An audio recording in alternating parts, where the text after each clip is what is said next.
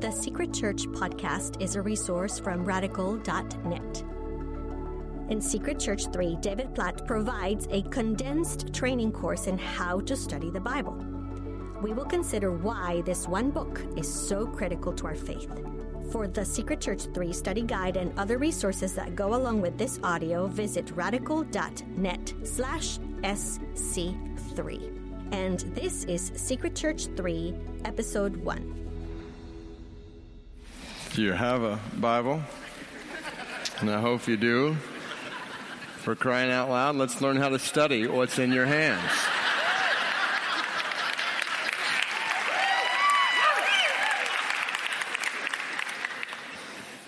Let me invite you to pull out this study guide that many of you received when you came in.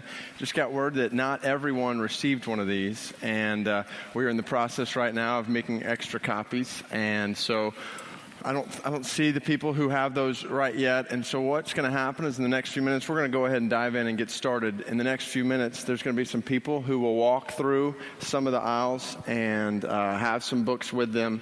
And so, if, certainly, if you have any extra books, uh, be, if you've, if you've, uh, if you got extras, that would be great to take those and to the back and, and get those disseminated to some other folks. That would be uh, wonderful.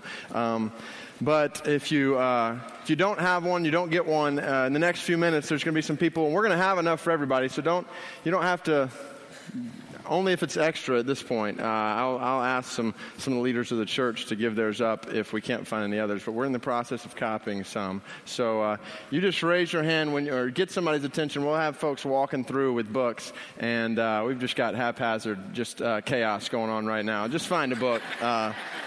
Um, if you don't have a book after the end of this first session, uh, meet in the portal, middle portal back here, and we'll make sure to have a place for you to get them there. Uh, all right. You're going to need that book. It is, uh, it is loaded with stuff. Uh, and I mean loaded. Um, some of you are sitting here thinking we got a long night ahead, and we do. We've got a long night ahead, so kind of get get ready. Uh, you know, there, there will be times where you will want to, uh, to stand up and kind of stand on the side. Feel free to do that. Uh, just take a walk during this thing. We got a long night ahead of us. If you get tired, feel free. Just come stick your head in the baptistry. It'll wake you up, and, uh, and you just do whatever it takes. Uh, um, the first time I had the opportunity to be in Indonesia was a couple of years ago. And I was teaching at an Indonesian seminary Indonesia is the largest Muslim dominated nation in the world. And in this particular seminary, in order to graduate from this seminary, every student has to plant a church in a Muslim community with at least 30 new baptized believers.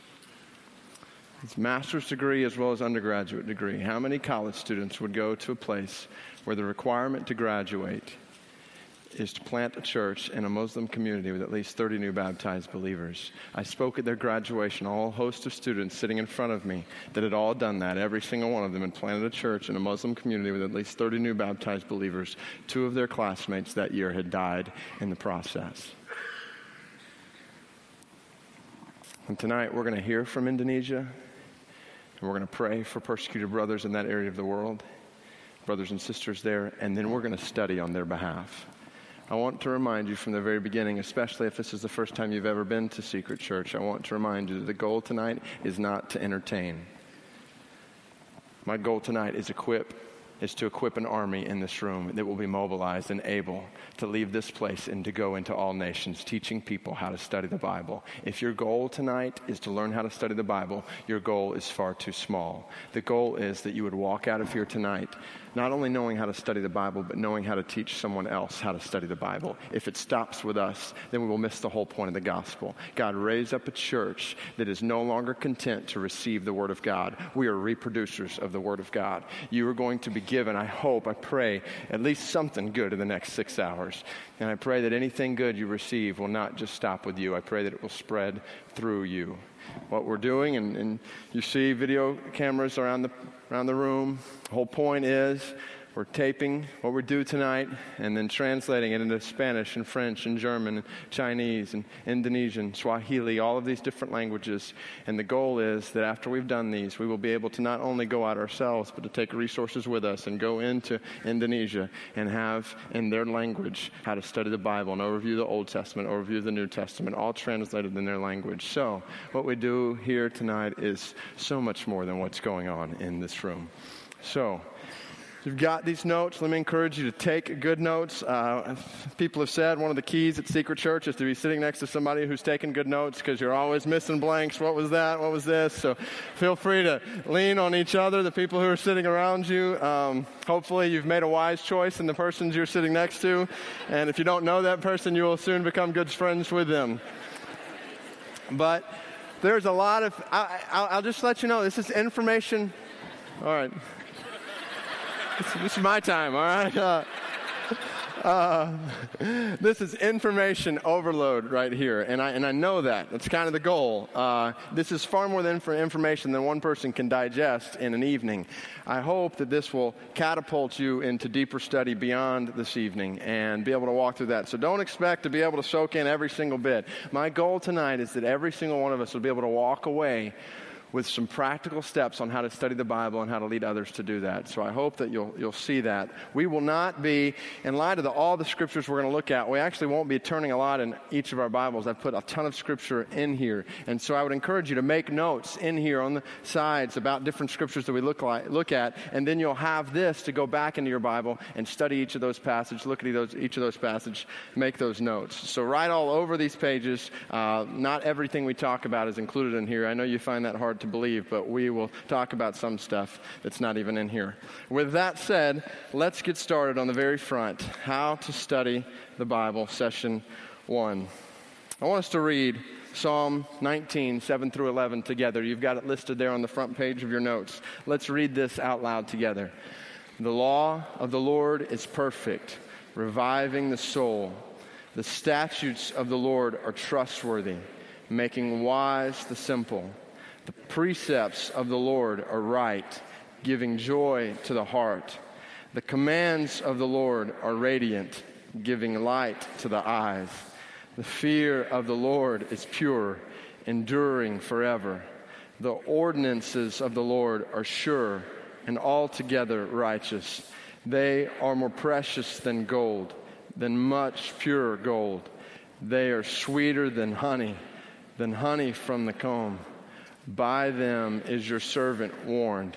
In keeping them, there is great reward. We have a treasure in our hands with the Bible. The Word is perfect. It is perfect. This, this book and the words contained herein, it is perfect. The Word is relevant. We're going to see all of these things unfold tonight. The Word is good. It is very, very good. The Word is clear. The word is clear. It's not hard to understand. I hope that we see that tonight. The word is eternal. It lasts forever. Heaven and earth will pass away. My words will never pass away. The word is true. And here's the deal the word is available. It's available. And I want us to pause for a second here and remember that we're indebted to a guy named Jerome. I don't know if you realize it or not, but Jerome has had a pretty big impact on your life. Jerome, back around 400 AD, took the Bible and he translated it into Latin was a huge moment where the Bible was being translated into another language and being ava- made, made, available to more people. Then came along a guy named John Wycliffe. John Wycliffe took that, took that Latin translation and he began to translate it into English. He was accused of being a heretic. He suffered persecution for his willingness to take the Bible and put it in the language of the common people. Those who got it were threatened for even pulling it out. Then came a guy named William Tyndale. Tyndale took Wycliffe's translation of the Latin and made the first, first translation of the English from the Greek and the Hebrew and the Latin, pulling them all together. He attempted to complete the whole Old Testament and the New Testament, but he didn't, didn't finish the Old Testament. He died in 1536. He was executed and his body was burned because of his commitment to translate the Bible. His associate, John Rogers, completed his work, the Old Testament. His associate, John Rogers, was martyred. The point is this the Bible we hold in our hands is a result of men and women who have laid their lives down to give it to us. Far be it from us today to take this word and leave it on our, door, our doorsteps or on our chests by our beds at night and not dive into it and see what it means for our lives. We have a treasure that is in our hands called the Bible. It is worth giving our lives to study it. This is the Bible that we have. Now, all of that picture, the word is available. Not only that, but there is a need for translations. The total world languages in the world are 6,912. You know how many languages have no Bible still? 2,286. 2,286 languages in the world still do not have a translation of the Bible. I am praying that the reason some of you are here tonight is so that you will experience a conviction from the Spirit of God to rise up and say, I'm going to learn a language and I'm going to translate this word into that language. I pray that that will be a reality across this room. This is a non negotiable for a church that believes we are looking forward to a day when a multitude that no one can count from every tribe, every people, every nation, every language will bow around the throne and sing the praise praises of our Savior. If we want that, if we're looking forward to that, then we will take 2,286 languages and make the Bible available to those people. The question of translations. Many people ask me all the time, Pastor, which translation should I use? And we all know there are just tons of English translations. I listed some of them the Open Bible, the Thompson Chain Reference Study Bible, the NRSV Access Bible, the Life Application Study Bible, the Holman Christian Standard Bible, also known as the Hardcore Southern Baptist Bible, the NIV the NIV Study Bible, the Ryrie Study Bible, the NKJV Women's Study Bible, the KJV Promise Keepers Men's Study Bible, the Spirit filled Life Bible, the Living Bible, and then we've got the New Living Bible. So, what do you do with all these different translations? I want to encourage you as you think about what translation you use of the Bible to look at the process behind the translation. And there's a process that goes behind any translation. And here's how it works starts with a divine author, God. God breathes His word through human instruments. So you've got a divine author and human authors. The book we hold in our hand has dual authorship the Spirit of God and the men who have put these words down that God has breathed into them. You've got a divine author, human authors, and then you've got what they wrote, the original text. But then you've got from there copies of the original text. And what we've got is a book that was written literally thousands of years ago and we've got copies of the original text that go as far back as possible, but not to the very, we don't have the exact letter that this person wrote on or that person wrote on. And so we want to get back as far as we can to the copies of the original text. This is personally why I don't recommend the King James Version Bible. And if you just love the King James, then please don't take offense to this. But since the King James was translated in 1611, we found texts that went back further than that. And so we've got more accurate pictures of the text before that. Not that the King, King James is bad, but we want to get as close as we can to the original copies of the copies of the original text. That leads to a critical text. And what I mean by that is you've got this fragment of this text here and this fragment of this text here, and you put them all together and you've got a critical text, which basically means there's maybe a little difference here, a little difference there, and you put them all together and you try to figure out exactly what, as best as possible, how do we know what the original text was saying. So that's what I mean by critical text. And then you've got people who take the critical text, either a translator or a translation team, and bring that text into contemporary culture.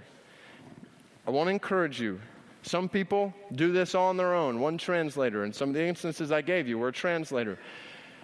It is wisest to look for Bible translations that have a translation team behind them a pool of scholars that have worked together, not just one person trying to figure out what this whole deal means, but leaning on each other, different experts in different parts of biblical history and biblical portraits and biblical books. You bring all those extra experts together. I think it's important to look at who's the translation team behind any translation we have of the Bible.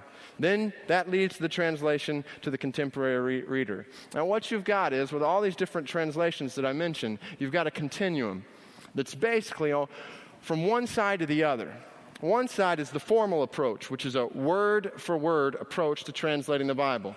And basically, it's saying, here's the Bible, we're going to translate it word for word as best as we can. A very literal translation. Examples might be might be the King James or New King James Version or the New American Standard Version. Very literal, sometimes even wooden, uh, because it's word for word. And then on the other side, you've got a more functional approach, a thought for thought approach to translating the Bible, which basically means Instead of doing every word by every word, they kind of take all the words together, look at the thought, and then try to translate the thought. The extreme on this side would be the message or the living Bible, more of a paraphrase many times than a translation. And so you got this continuum from word to word and thought for thought.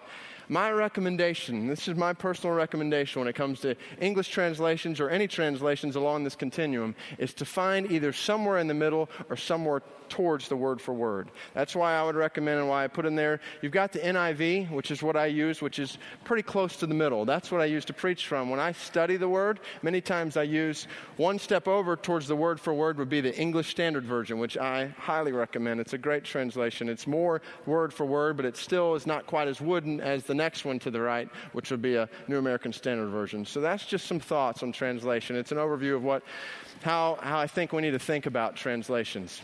Word for word, thought for thought. If you're going to lean anywhere, lean toward the word for word. Now, that's the Bible we study. I think we need to ask the question why we don't study the Bible. Ever since we Ever since we said this is what we're going to do tonight at Secret Church, so many people have come up to me and said, I've been a Christian for 5, 10, 15, 20, 30 years, and I've never learned to study the Bible. Why is that? Here's some phrases I think that might capture why that is. Number one, we think, even if we don't say, we think, I don't see how the Bible really applies to my life. I think this may be the number one reason why people are not studying God's Word today. We think it's archaic, out of date. And I think we've all struggled with this a time or two, reading through Leviticus or Deuteronomy or Jeremiah or Ezekiel, some of the visions there. What does this really have to do with life in the 21st century? Does it really apply to my life? A second phrase I've tried, but I just don't know how to study the Bible.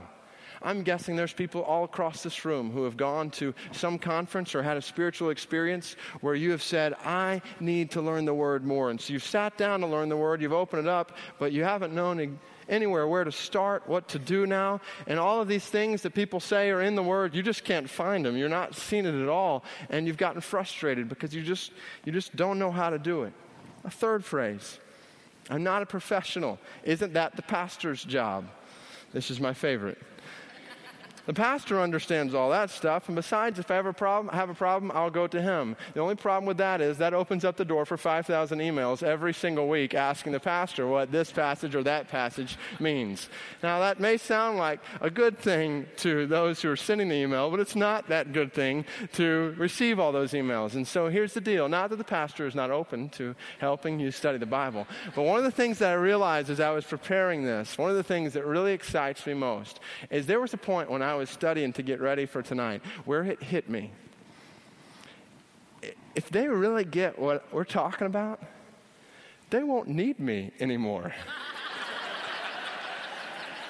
and it was kind of this feeling that rose, and part of me was kind of mad, like maybe I shouldn't give them all the trade secrets, you know? Like maybe I should hold some back so they'll still, you know, want me. And so I kind of had that wrestling, but in that, in that the beauty of it, that, that it is possible for me not to be the only one, or a church leader not to be the only one who is able to unlock the beauty of God's Word. That God's actually designed this thing so that every single person in this room is enabled to unlock the beauty of God's Word. And I'm leaning on the fact that even if you do get, get all this, that you will still need me. And I came back around to this, that you'll still want me because I think this would transform the way we come to worship on Sundays. I think it would transform the way we approach our study of the Word. We would now come together and I'm uncovering truths in God's Word that you're saying, well, I already knew that or I already got that. And it's just affirming that. And we've got an expectation for what we're going to do every time we open the Word together. And so, Let's not think I'm not a professional. Isn't that the pastor's job? Isn't that what we're paying him to do? All right. Next, I just don't have time. I just don't have time. And this is valid. I have a 70 hour work week. I, I stay at home with the kids all day. If I've got 20 minutes to myself, I just I don't have the mental energy to sit down and study the word and even if I did, you can't really get into exhaustive study in a short 20 minutes. So I just don't have the time and I think there's a lot of validity here. It's true. In order to study the Bible, you've got to have the time. I think the question we need to ask, though, is where does Bible study fit in on our priorities? That's the key question that we can't ignore. Where does Bible study fit in on our priorities? Many people across this room will have time tomorrow to sit for three hours in front of a TV.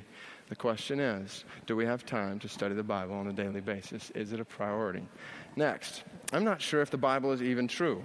I mean, Jonah and the big fish, that sort of thing is kind of hard to believe. Is the book really, is this book really true? Is it viable? And I think we're going to see tonight that it is completely reliable.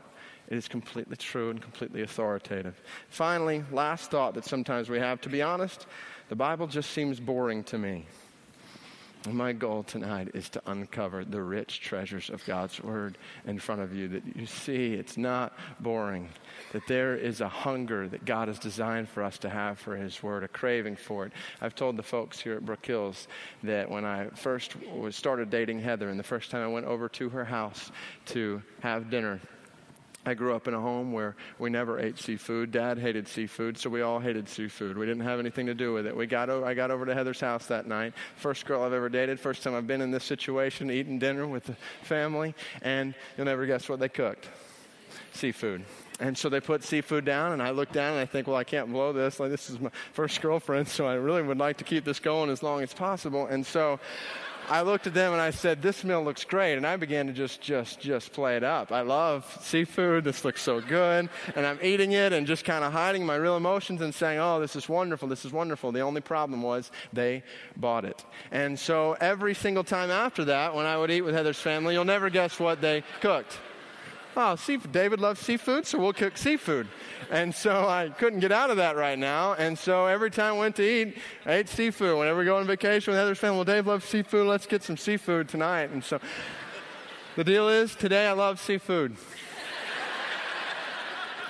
And the only reason is because I had to learn to love seafood. The more I ate seafood, the more my taste developed for it. Maybe the reason we have found the Bible not good, maybe the reason we've found it boring is because we've never really tasted it. Because I'm convinced the more we taste it, the more that hunger, the more that craving will grow, and we will stand in awe. The Bible says we will tremble in awe of what it says. This book is not boring. Thank you for listening. You can find more episodes from Secret Church and thousands of other free resources from David Platt at radical.net.